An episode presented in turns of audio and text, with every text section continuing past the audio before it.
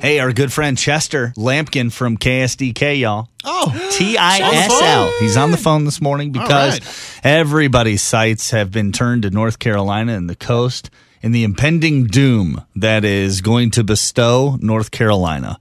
Chester, what makes this storm so much different than other storms that we've seen?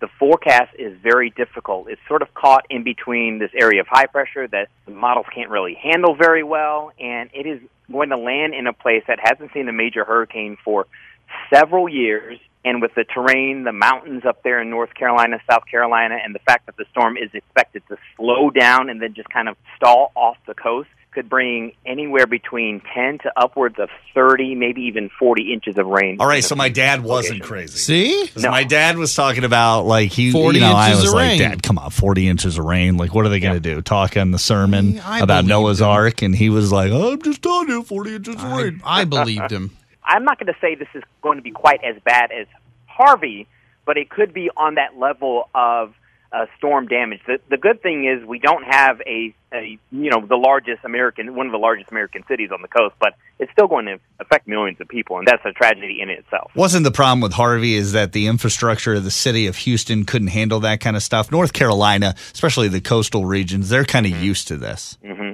Houston wasn't built or planned correctly. I mean, they're infamous for not having zoning laws in that city, and I think the Carolinas they're a little bit better about how they've planned out their city. But regardless, the impacts are going to be felt, you know, for so many people, and uh, they're doing the right thing by getting these people out of there. Hey, while I have you on the phone, I have a burning question about weathermen, and I want you to tell me the honest to God truth. I'll try my best. Why do your bosses think it's so important to put you in the storm? We understand that it's raining. Locally, we don't get put in the storm very often here. And I commend my bosses for that, you know. And I'm not just saying that because they, you know, you don't want to bite the hand that feeds you. But say- Don't give them any ideas. Yeah.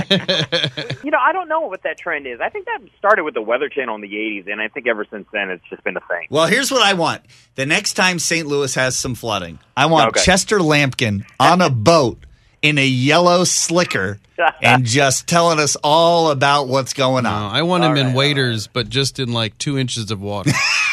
So, waders, but you're not even wading; you're just getting your feet wet, basically. Or a snorkel with some water wings. Yeah, Like that. Like you're not even in the water. Chester Yeah, just like Lampkin, thanks so much for joining us, brother. Have a great weekend. Thanks, guys.